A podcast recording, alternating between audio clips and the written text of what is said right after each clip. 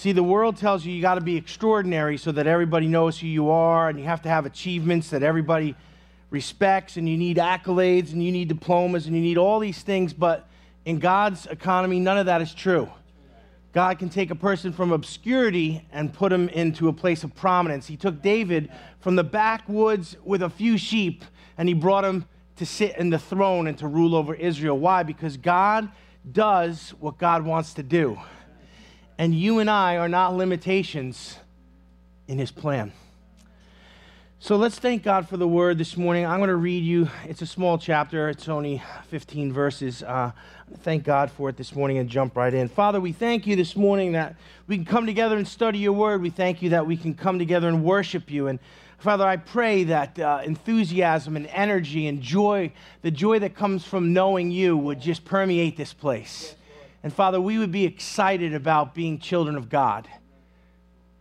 Father, bless the word as it goes forth and let it pierce through our preconceptions and even our own limitations, Father. And Holy Spirit, open it up to us so that we understand how to apply it to our daily living. Every portion of your word is powerful and it is important and it is pertinent and it matters. And so, Father, as we unwrap this chapter, I pray that each of us will receive from you today something we could tuck in our hearts. In Jesus' name, amen.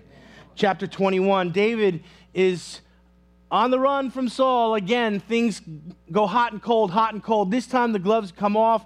Saul is definitely looking to kill David. Jonathan tried to run interference for him to no avail. Saul throws a spear at his own son because he wants to get to David to kill him. At this point, David is in full retreat. He is fleeing uh, from Israel and he is about to be, uh, you know, on the run for his life here. And we pick up in chapter 21.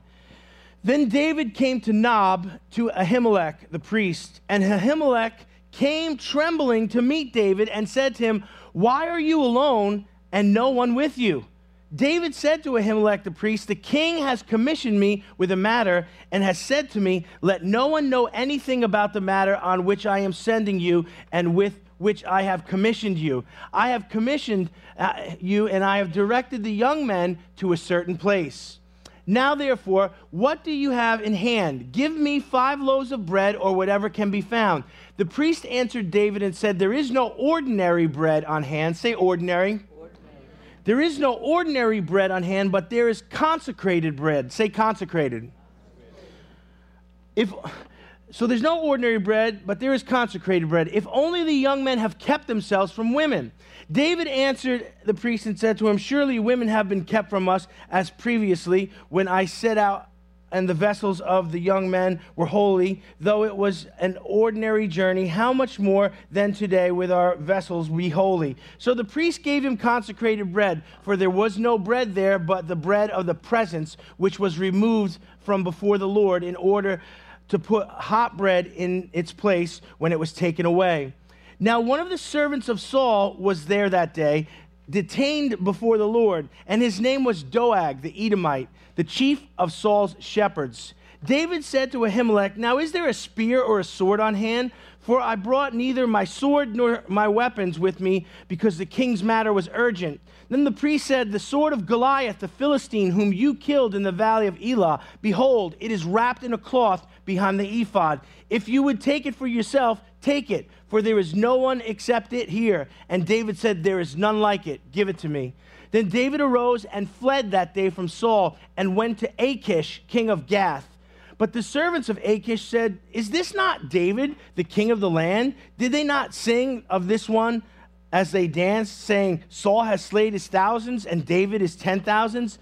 David took these words to heart and greatly feared Achish, king of Gath. So he disguised his sanity before them and acted insanely in their hands. And he scribbled on the door of the gate and let saliva run down his beard. Then Achish said to his servants, Behold, you see the man behaving as a madman, why do you bring him to me?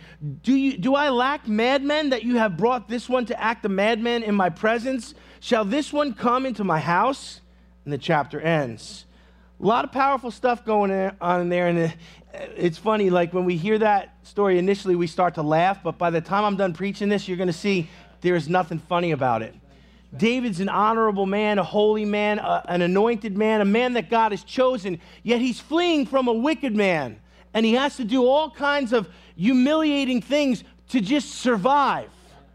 And I see it as just a really sad situation that um, it's amazing how far he's willing to go. We're going to talk about, you know, some of the things he does, and we're going to weigh, you know, them and, and see if there's integrity behind them. But David is on the run at this point. The gloves are off. Saul wants to kill him. There's no doubt about it. He flees to Nob, and that's the place where the tabernacle was set up, where the, the worship would take place in Israel. Ahimelech the priest was there. Now, he goes to Nob. Ahimelech sees him, and Ahimelech is instantly nervous to see him. The priest is trembling. It says when he comes to him, he's trembling. He says, Why is there no one with you? Now, David was an important man. David was a military man. David wouldn't go anywhere without a sword, without supplies, without a bodyguard, without a garrison, something. He, he comes alone. And the priest knows something's not right about this. And so he comes to him and he's trembling. And I want you to see what's going on here. The priest knows what's going on, but he doesn't know exactly what's going on. How many people have children? Raise your hand. Come on. Come on, raise it like you were going to win $100. You look like we're going to sign you up for something. Okay, if you got kids, you know sometimes you just look at them and you know something's up, but you don't know what. I told first service when I was little, sometimes I'd walk by my father and he'd kick me in the butt. And I say, if you're Italian, you know this. You say, what was that for? For the things I didn't catch you doing. That's what he said. Anybody, right? and you'd go away and you'd be like, man, I'm glad he don't know, but it was true. You know, you never even argued, oh, I didn't do nothing. Never said that once. So the priest looks at him and he's like, you know what, something's up, and I know something's up, and uh, I'm not quite sure what it is, but he was so he was so overwhelmed by that that he was trembling, and he probably had heard rumors of things going on between David and Saul, and maybe the news hadn't reached him already, but there was a falling out between David and Saul, and he was afraid that maybe aiding David at this moment would put him at odds with the king. It's never a good place to be. You know, if there's problems in your office, there's problems at your job, some, you never want to position yourself between someone who's fighting with management or someone who's at odds with the boss or someone who's about to get fired. You don't want to be in that corner. You don't want to be in the middle of that mess. And the priest is saying, you know, there's, there's something wrong here. Now, listen to me. Uh, discernment is something all of us need. Now, I'm not saying the priest didn't have discernment. He's, he's going to do some things for David here. He discerns something is wrong. There are times when all of us are going to need to discern things and figure out what's going on and how we should be involved. And we're not going to have all the facts, and we're not going to have all the details, and we're not going to have the intel on the situation. All we're going to have is a visceral response in our guts that we're going to know something is wrong. How many times in life you had a, you didn't know what was going on, you knew something was going on, but you had a, a check in your body. I was saying in first service, there are times, Lou, where the Holy Spirit would just put weight on me, where I could feel it like I would take a step in that direction. It was like boom. And I know in my gut, there's times where my stomach would literally be upset when I was, you know, had a decision to make over something. And you say, what was that? It was a gut check from God. It was a visceral response of the Holy Spirit. Listen, there's times when God can't get through this, yeah. this mind, okay? There's times where your mind is too, some of you are too way out there to understand spiritual things at certain moments. You know, when your flesh is riled up or your emotions are riled up, or, you know, for some reason, you know, I don't know, your emotions are out of control and the Holy Spirit's going, hello, shaking you a little bit. So, what does he do? He gives us a gut check. I've learned to trust my gut over the years, and it saved me. If you have a visceral response to something, if you have a gut check, if you know something's not right, if you're afraid to move, in this case, the priest was actually trembling. That's a gut check right there. He didn't know what was up. He knew something was up, and it was a fearful thing. Uh, you and I need to learn to respond to that. You know, the Lord wants to lead us with the still small voice, but sometimes the bit and the bridle is the only thing that works. The Lord wants to lead us with the still small voice, but sometimes our emotions are so far out in front of us, He's got to bam, stop us dead in our tracks. Whoa. You know, when my stomach is not right, you know, I don't know if it's, you know, my culture or what, but when he, if I can't eat, something's wrong. and, you know, you get that check, and the priest had it. And I want you to notice that because as we continue to teach through the book, God willing, we're going to see there's going to be some repercussions from the actions that take place here in this chapter.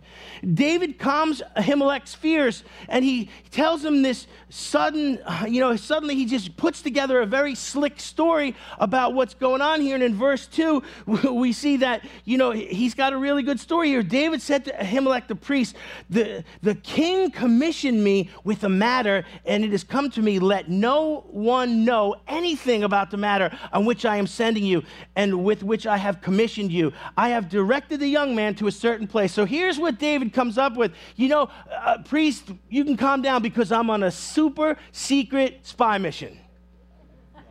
That's basically what he just said there. If, you, you, you, if you're not listening, listen, okay? He said it's covert, it's black ops. Nobody knows about it. It's so secret, I'm making it up even as I'm telling it to you. And he tells him, Oh, yeah, the young men, my entourage, the warriors that would normally always be with me, my bodyguard, they're at a different place because it's super secret. And so, you know, I, I need to get some things here and then I'll rendezvous with them and we'll, we'll accomplish our, our mission. Uh, you know, verse 2 is an interesting verse. The story sounds great. I'd like to hear chapter 2. I'd like to hear the rest of the story. But, you know, the priest's anxiety is calmed. He's, he calms down a little bit. The only problem with the story is it's a big fat lie. Hello? It's a lie. It's not true. It's not true at all. There's not even a shred of truth in it. Do you know when somebody tells you a story that's mostly true? Come on, and you're listening to them and you're like, yeah, yeah, yeah. Well, that part where you flew over the car, I don't believe that you know, like a mostly true story, and they mix some exaggeration and some lies in it and some things that make them look really good. You know, there wasn't even a shred of truth in this story. It was all fiction. David just flat out lies to the priest. Now, some of you are not flinching out there, so I'm getting a little nervous because lying is still wrong, still a sin. And here's David, God's anointed, fleeing for his life, and he's lying. Now, you might say, Come on, Pastor Rick, you know, it's a big lie. Yeah, we get it. And, you know, David's life is on the line. He's a desperate man. He's, he's going into exile. He's got to do whatever it takes to survive, and I get that. And in that same position, many of us would do the exact same thing as what David's doing. And, and I just want to look at the ethical side of this. I want to look at, at it from the point of holiness and integrity. You might sit there and say, Come on, sometimes, Pastor, it's got to be okay to lie when it's the lesser of two evils. Now, it's funny because people are shaking their head, but I'm going to give you some instances where I guarantee you would probably lie. And all the religious people are going, okay, religious people, hang on. You're, you're a German person and you have Jews hiding in your basement. And the Nazis knock on the door and they're armed with submachine guns and they say, Where are the Jews? Elias just gave the Jews over to their death. Thanks, Elias. Don't rob a bank with Elias. But think about it. Here's the guy at the door. You're going to tell the Nazis evil where the Jews are, God's holy people. And, and the only thing you have to do is lie. You're an abolitionist. You're running slaves from house to house. You're using the Underground Railroad. You're getting slaves away from slave owners. And there's a knock at the door. Where are they? We know they're here. What do you do? Your wife comes out with a dress.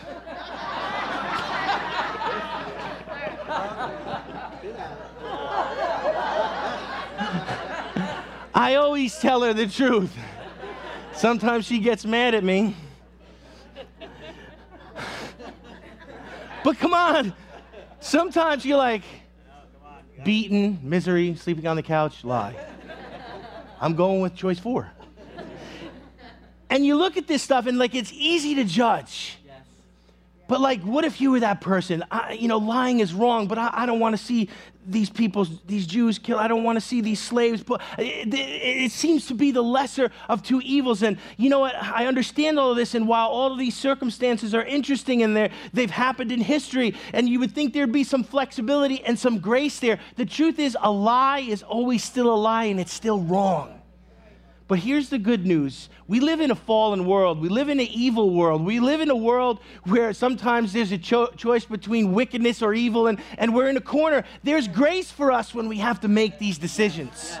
There's grace. So, you know, David does tell a lie and he needs to bring it before the Lord and repent of some of these things because if you don't, it can twist your spirit. But we see in this situation ethics and, and uh, the right thing to do in a certain circumstance. Sometimes it's not as black and white as we hoped, but it's still black and white. And when we sin, there is forgiveness. Thank God for grace. David tells a tall tale. It, it, sort of works. He gets what he needs. Now, David's trying to sustain himself here. He needs food. First of all, why does he need five loaves? Because he's making a run for the border. He's going, to, he's, he's got a place in mind to go. He needs to travel. He can't just stop off at, you know, a fast food joint. He can't grab Chick fil A. He can't, you know, knock on the door, go to the, the supermarket. He's got to get his supplies and he's got to flee because he's going into exile. So he's like, I want five loaves. And, you know, there's the talk of these other, his other bodyguards that would be with him and the other men. So, you know, five loaves of bread, we're going to share it with all the guys. No, there was no entourage. There was no bodyguard. It was just him. He's fleeing. He's making provisions for his journey. There again, desperate times call for desperate measures. David needed food for right then and to sustain him through the trip. Now, we've said this before as studying Genesis and we're talking about Joseph on Wednesday nights, and there's a famine in the land for all those years. Hunger can be a powerful motivator. When you're hungry, you will do and say things that you normally wouldn't do. Come on, have you ever gotten so hungry that you became hangry? Right? I mean, and it's like you, you get you get grouchy and you get nasty and like you you'll yell at the you know the lady who didn't give you your drink fast enough when you're hungry, it's a powerful motivator. And, you know, my wife says time, at times when she's hungry, if she doesn't eat soon, she's going to have a bad headache and it's not going to go away.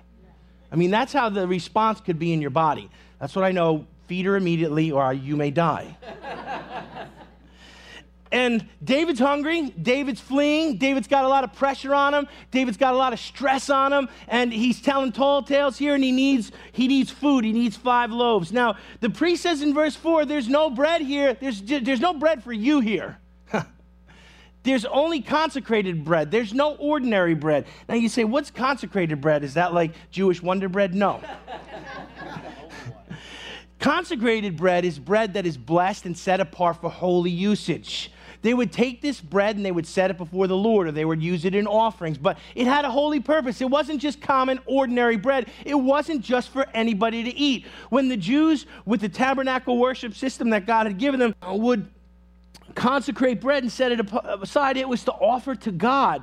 It was only to be eaten by the priests who were of the Levitical line. And at the very least, if someone was going to eat it who wasn't a priest, they had to be consecrated themselves. They had to be, you know, a time of fasting. And here it talks about a time of sexual abstinence that the, the priest would say, well, if the, if the men that you're with have kept themselves from women, they've abstained and they've, you know, they've humbled themselves and they're in a state of fasting, then maybe we can pass out some bread. Exodus 19.5 uh, set that standard when God was telling the people, you're going to come before me on the holy mountain. He said, you know, set yourself apart. You're going to be in a state of fasting and sexual abstinence. And David says, oh, yeah, yeah, yeah, we're, we're all good. We, yeah, we've been doing that.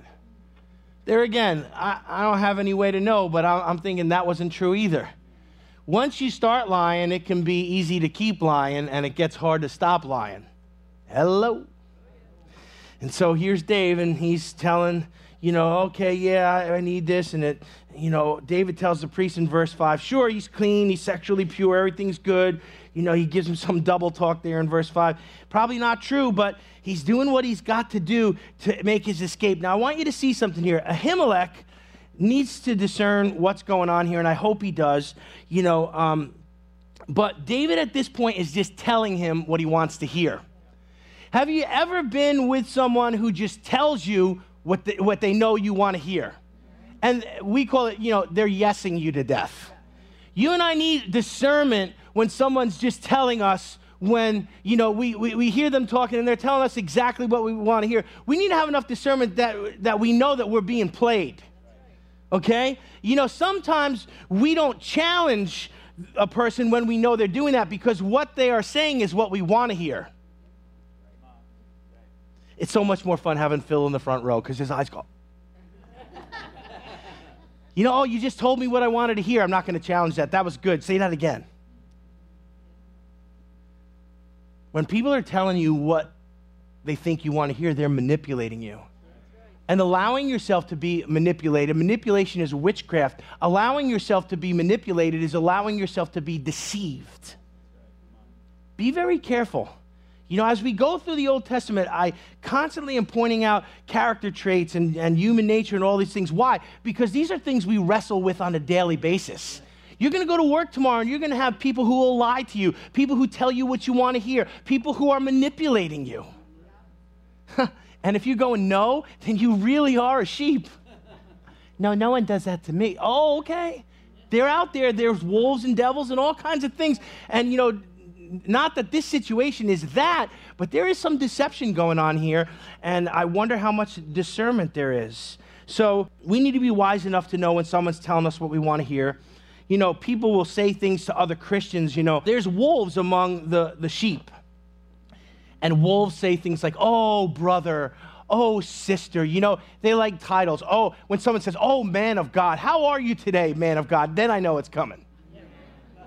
You know, people who walk by me and go, hey, Rick. Then the next day, oh, man of God, how are you? I'm thinking, hold on to your wallet. hold on to something. Right? Come on. You know when people are, are playing you, right? And they'll always use stuff like that. Oh, dear sweet sister, bishop, you know, prophet, pastor, evangelist. They like titles and they like accolades. When you hear that stuff, get your hands up. Because right behind that's a sucker punch. And you and I need to be wise as serpent, as gentle as doves. Deception is an ugly thing, yet it's something we deal with on a, a, daily basis. Don't let your guard down. Don't let people manipulate you. Be kind, be gentle, but be wise. In verse 6, Ahimelech gives David the bread, and the bread was put out before the Lord. So this bread was put out before the Lord. They yanked it. They're about to put fresh bread out. He gives it to David. Legalistically, there again, this is way out of line, but desperate times call for desperate measures.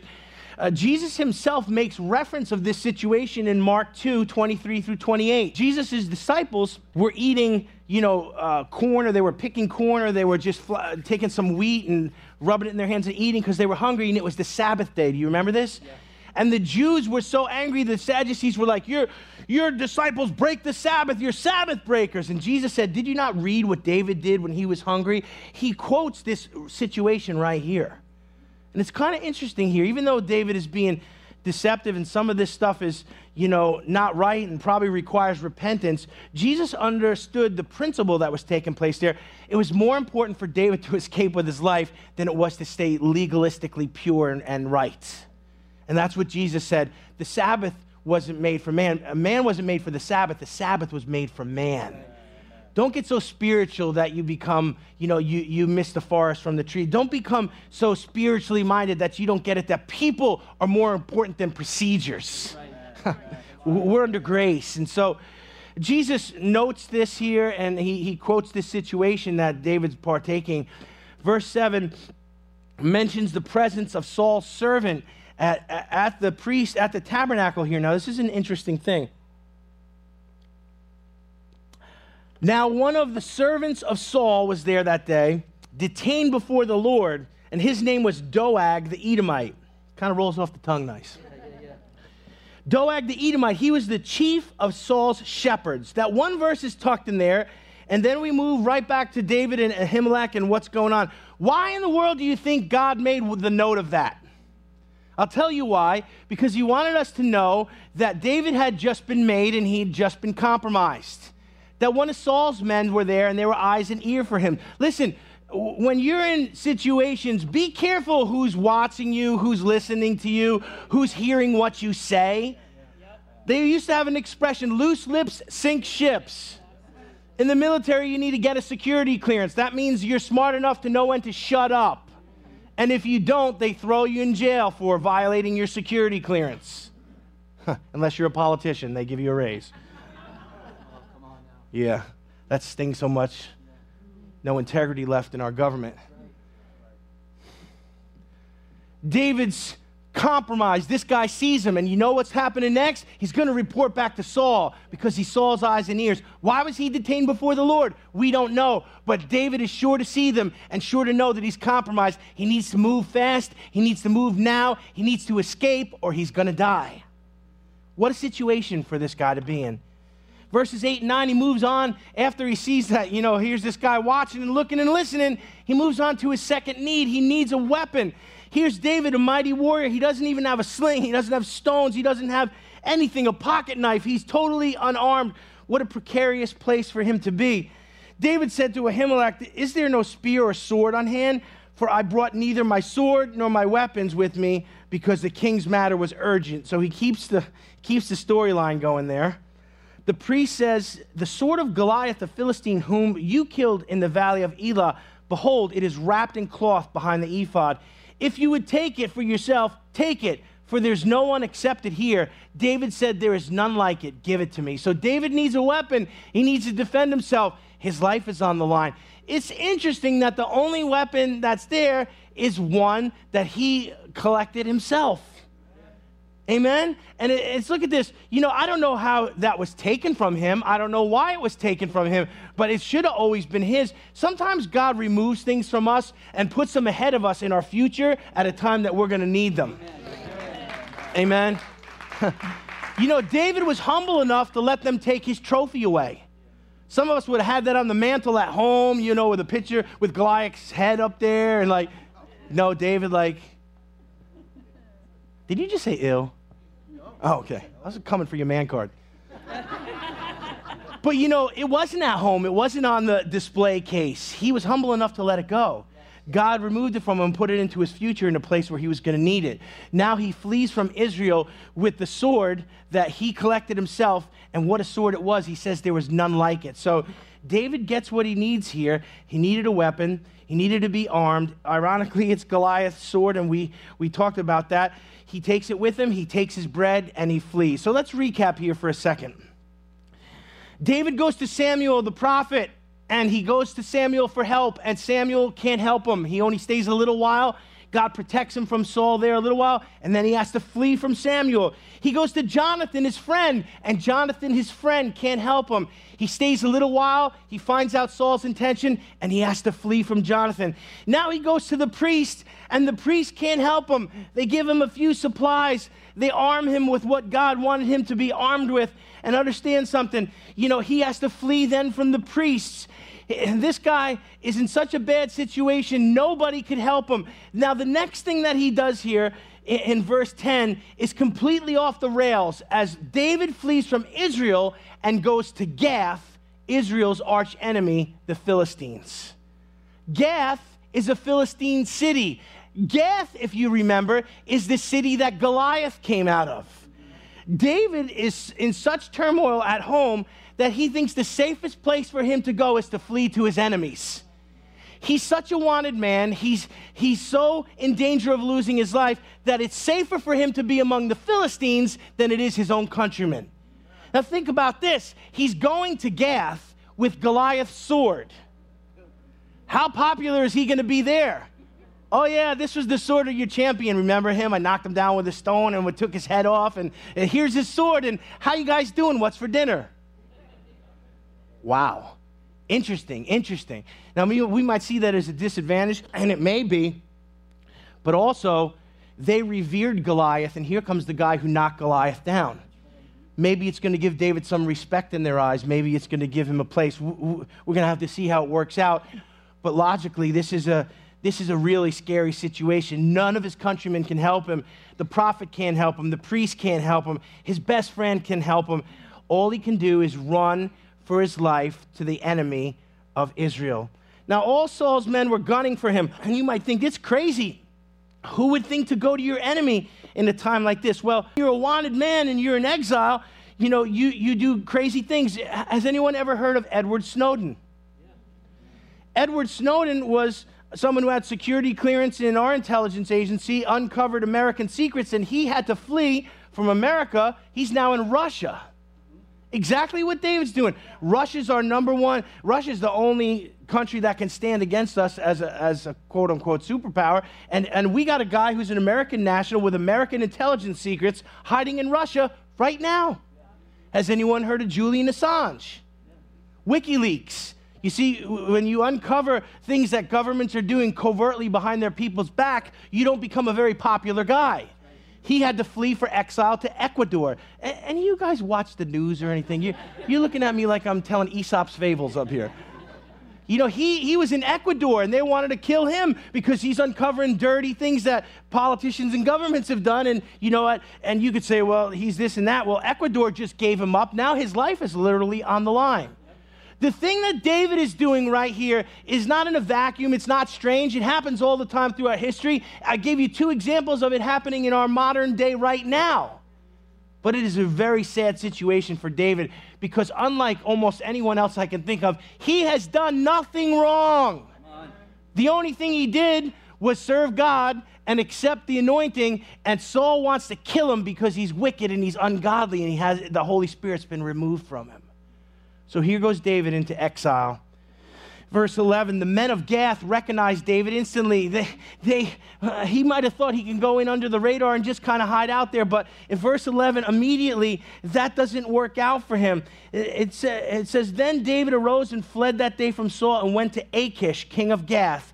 But the servants of Achish said to him, Is this not David, the king of the land?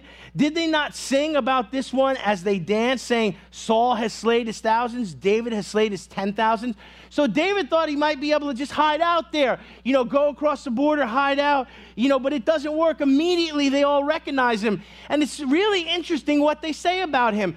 The servants of King Achish, who's the king of Gath, say, Isn't this the king of Israel? Did anybody pick that up? Isn't it interesting that in the eyes of the Philistines, David's already king? It's amazing that sometimes your enemies will have a, a, a, more correct view of you than those who are supposed to be your supporters. Come on. Those around you don't want to acknowledge what God's doing in your life, don't want to acknowledge your destiny, want to keep you, little Davy. Hey, little Davy, how are the sheep? He walks into enemy territory. Isn't this the king of the land? They know him. He's an incredible warrior. He routs them in battle every time they fight. He sends them packing, beaten, and bleeding. They know David. They call him a king already. In their mind, Saul's just a puppet, he's just a figurehead. David's already king. Sometimes your enemies have a more correct view of you than your supporters. That's how valuable people's opinions are. Value them accordingly. David doesn't go under the radar. They know exactly who he is. He's in Gath, and they, they recognize him as, you know, a king already. And they even know his number one hit song there, that the one that's on Saul's iPod, you know, David's killed his 10,000s, you know, that little country ditty there. They know the songs that were sung about David. Interesting, right? So he flees there. It's not working out. They know exactly who he is. The, the servants of Achish want him dealt with. David knows he won't be able to vanish. And so, you know, uh, Achish is right away. He's aware of him. Listen to verse 12 here as the whole thing unfolds. He says, David took these words to heart. They know my song, they know who I am, they called me a king.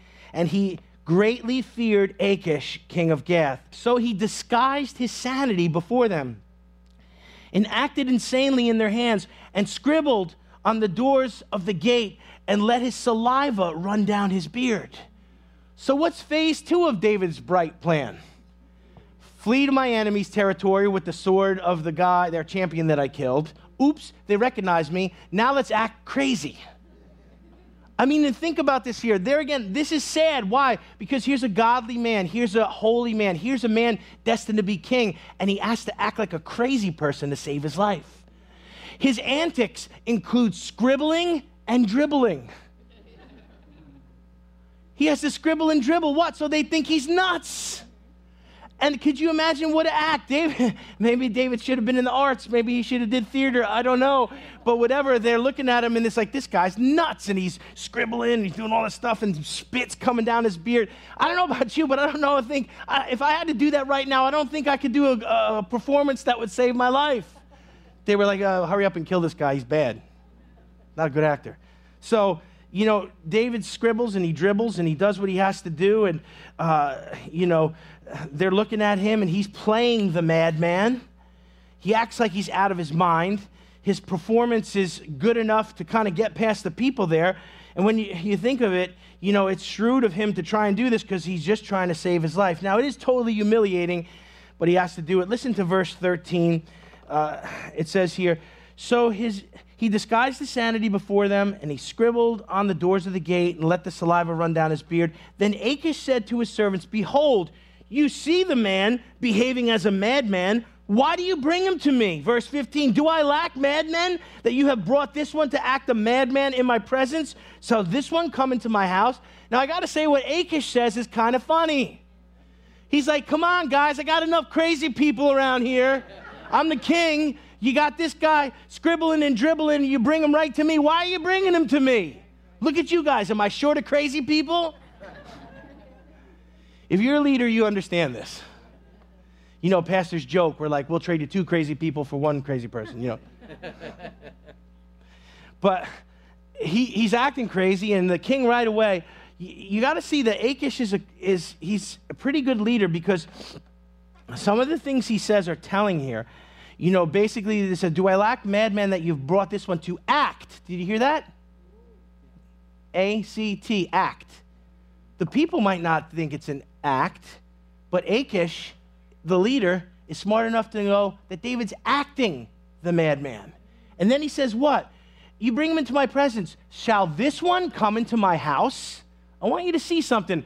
Leaders, if you're going to be a leader, you have to have discernment. And this guy, even though a heathen, had discernment. He knew what David was doing was an act, and he knew the reason he was doing that is because he wanted refuge in his house. That's why he said, You're gonna, Should I bring this one into my house? He cut right through the act, right through the smokescreen, and he sees David's intent here. Now we're going to see that David does find refuge in the land of the Philistines. God protects him and preserves him. He has enough honor with the sword of Goliath in his hand that even his enemies fear him and have more respect for him right now than his own king and countrymen. Let's bow our heads. Father, many of us find ourselves in hard situations in life. We find ourselves having to make hard choices and having to deal with the fallout from wrong decisions, Lord. And Father, I pray for each of us as we uh, find ourselves in these situations that instead of doing things that are contrary to your will, as David lies on top of lies and he deceives and all of these things, Father, if possible, that we would take a better route, that we would just repent of our sin and ask for forgiveness. God, when we're in a hole that we've dug, I pray we'd have the humility to stop digging. And Father, just to reach our hands up to you and allow you to pull us out. God, maybe we're stuck in a bad situation financially. We're stuck in bad relationships that lead us to sin. Maybe we're addicted, Lord God, and we need to get free. Father, whatever the case is, there's grace and there's mercy for us. Help us to be humble enough to reach out for it, not to keep digging the hole. Father, maybe we're in a situation through no fault of our own. We're, we're running for our lives. We did nothing wrong like David. Maybe that's the case. Give us grace, God, and let us know that you're with us and for us, even though everyone around us is untrustworthy, even though our enemies might think better of us than our own supposed supporters. Father, all the principles that we learn here, help us to work them into our daily living. I pray it in Jesus' name. Amen. Amen.